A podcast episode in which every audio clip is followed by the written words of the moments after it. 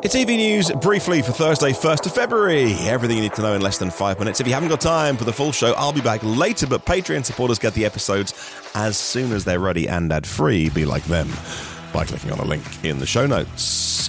So, the news that everyone was waiting for from Ford CEO Jim Farley confirming that spring will be when they switch on their access to the Tesla supercharger network with the adapter.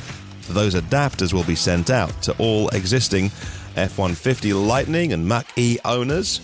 Not sure it'll work because some people have sold their cars and bought cars used in that time. It'll be done by VIN. Shipping will be free. The adapter will be free.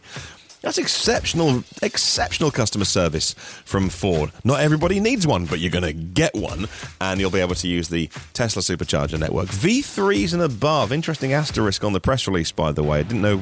We sort of knew this, but it wasn't fully confirmed by anyone, really. But Ford confirming that it's only the V3s and more, so older ones, forget about it, but still fantastic. Newcomer HiPhi outperformed Tesla in the biannual summer and winter Norwegian test they do for real world range. Minus 2 to minus 10 degrees Celsius were the temperatures for their most recent test. And the vehicle that went the furthest and had its least drop real world range in cold weather compared to its advertised range was the Chinese car, the HiPhi Z. Also doing well, BMW i5 and the Lotus Electra, first time Model 3, hasn't aced that test. EVs are now 17% of the global auto market in 2023. Of course, that's driven a lot by China and Europe.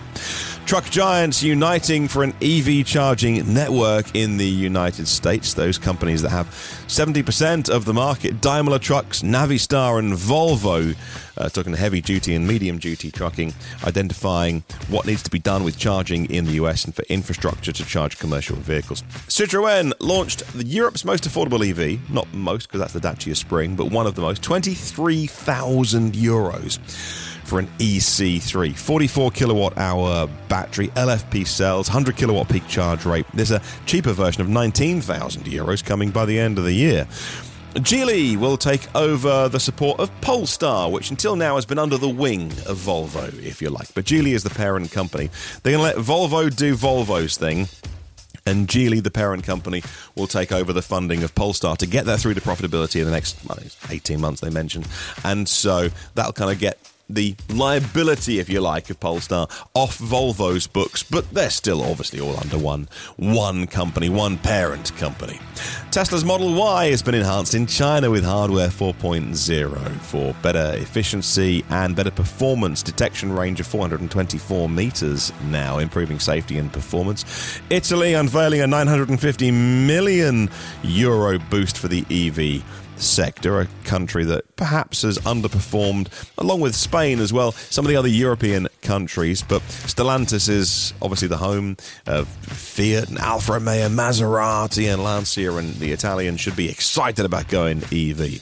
Volkswagen's ID4 gets plug and charge onto the Electrify America network.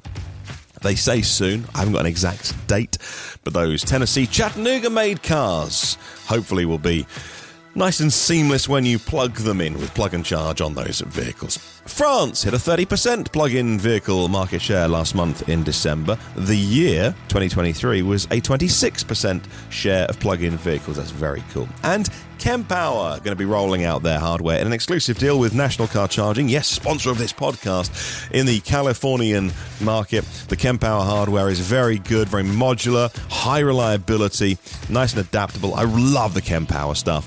And National Car Charging rolling that out in California. And that's briefly.